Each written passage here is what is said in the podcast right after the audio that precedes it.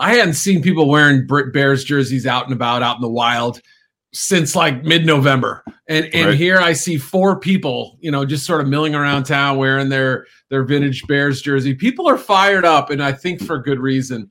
Uh, you know, Fields to me was my number one uh, number 2 quarterback overall behind Trevor Lawrence and I just feel like you know, even though there were some, you know, alarming games, Northwestern comes to mind, certainly Indiana. Uh, Indiana game. Yep even I thought Alabama and Michigan State games had some moments where you said, you know, this isn't ideal, but you know, other than speeding up his his timing and processing a tick, and other than sort of preventing those moments where he tries to play hero ball and tries to do a little bit too much, that was like the Indiana game, especially.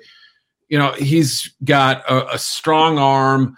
It's the same mechanics every time. Along, you know, you see him throw very consistent mechanics you can tell he's been well coached. He's taken to the coaching.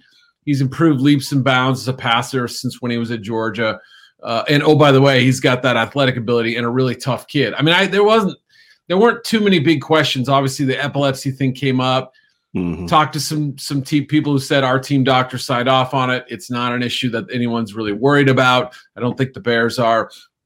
Um, you know, and I think he's got the the mental capacity to, to handle a complex NFL playbook. So there's a lot to like. You know, is he going to be the savior? Who knows? But it this sure feels a lot different. I don't know about you, but I mean, a lot different than draft night 2017. What a difference! Oh, it's it's sad in a way that it feels like this because for such a historic franchise, you would think we would have uh, other days that it felt so good, and right. we really, we really haven't, and that's sad to say. Let me ask you this: You mentioned that he needs to speed it up a little bit.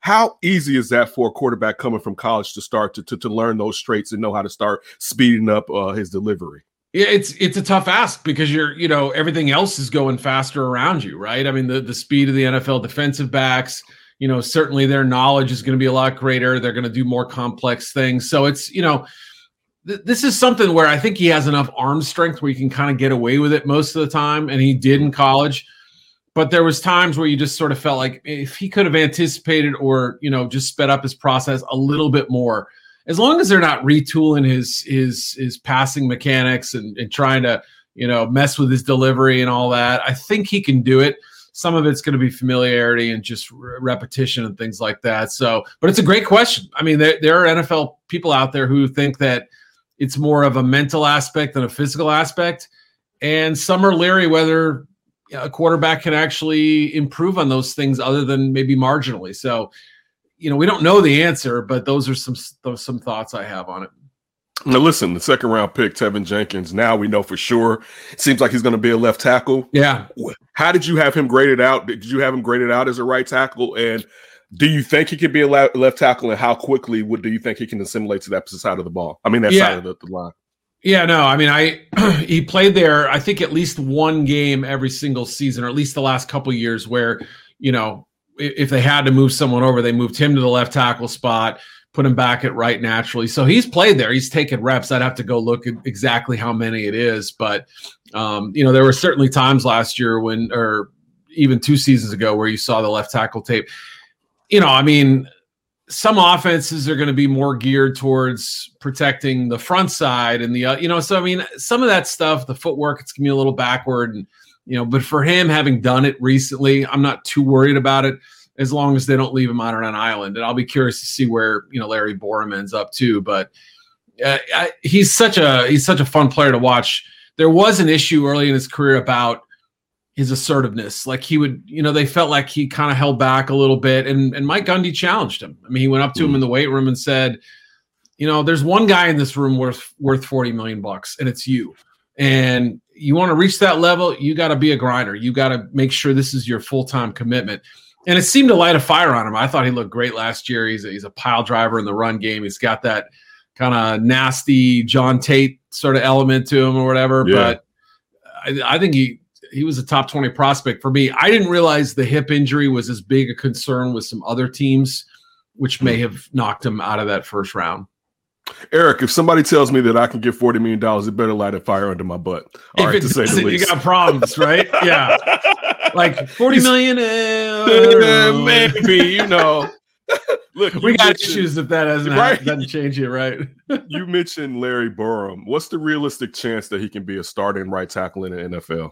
Yeah, I mean, you know, he another guy who played multiple positions at Mizzou. I mean, he was a left tackle, a right tackle, a guard. I mean, he he moved around. Whereas basically, you know, I, from what I understand, they were trying to pick their best five. You know, like mm. who's our best five blockers, and let's figure out where they fit best. And he was you know, essentially the most flexible or one of the more, excuse me, one of the more flexible of the, the, the Tigers linemen. So, you know, that's kind of a nice little benefit. And he's a big kid who, you know, his workout numbers may not pop off the page, but at, for that size, I felt like they were they were pretty darn strong. So um, it just sort of felt like I was talking to somebody who was on the Mizzou staff uh, previously with him and saw him as he came in and said, it just sort of felt like he made a big jump at some point, you know, like that that he really kind of turned the corner a little bit and became this NFL prospect. So, you know, is it a little bit of a stretch to say, okay, he can be your day one right tackle? Yeah, I would say, but we've seen crazier things. You know, we've we've seen. I'm trying to think. There was there was a oh a Michael Onwenu last year in, in New England. You know, I mean, his tape at Michigan was good. I wouldn't say it was mind blowing, but he was one of the best rookie offensive linemen last year in all of football. He was a six round pick. So it can happen. And I and you know, it'll be fascinating to see if he gets that opportunity. What grade will you give Pace for just the tackles? Yeah, good question. If we if we take Fields out of the equation, I mean, correct me if I'm wrong. They moved up for Jenkins, right? Had to give up a little capital. Did. Okay. Yes, yeah. And then, you know, obviously there were other positions you could have said, you know, okay, a corner, an edge, somebody else, but I had no problem with it because it felt like they needed multiple guys, and and you know it, maybe there are more pure tackles out there than than Larry Borom, but you know I, those two picks alone, I would say like a B plus or something mm. or a hmm. Yeah, I mean I think mm. pretty strong. The Fields pick made their grade for me. I mean, I hate to, yeah. you know, I mean, like, come on, let's let's be honest here. But I like the the two follow up choices, and I like Dazz Newsome and a couple other choices too. Talk to me about Dazz Newsome. What can the Bears expect? Will will he just be a special team guy, or is this a guy that maybe can supplant Anthony Miller if he's still on the team in the slot?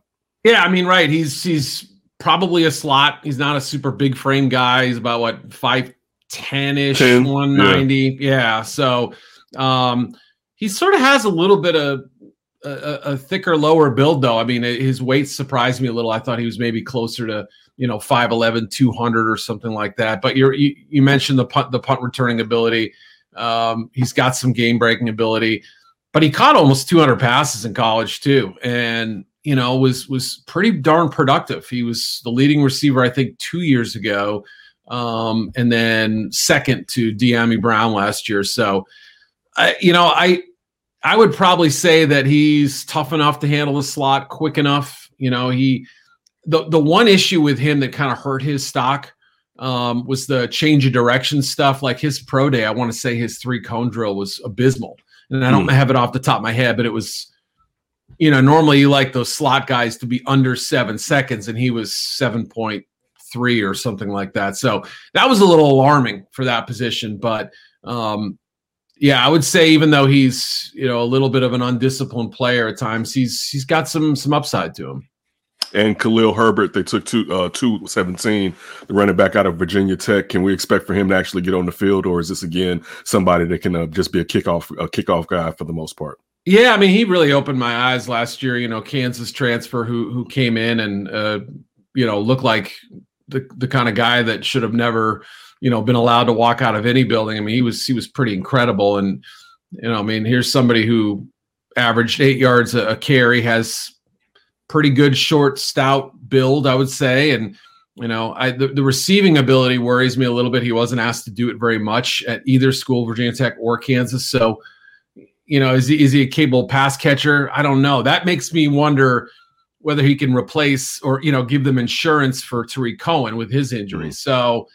I, I don't know the answer to that. I think he's maybe more of a backup to David Montgomery, like as a first and second down guy, and you give him a couple touches here. But you're right. I mean, maybe the the the return ability gives him an opportunity.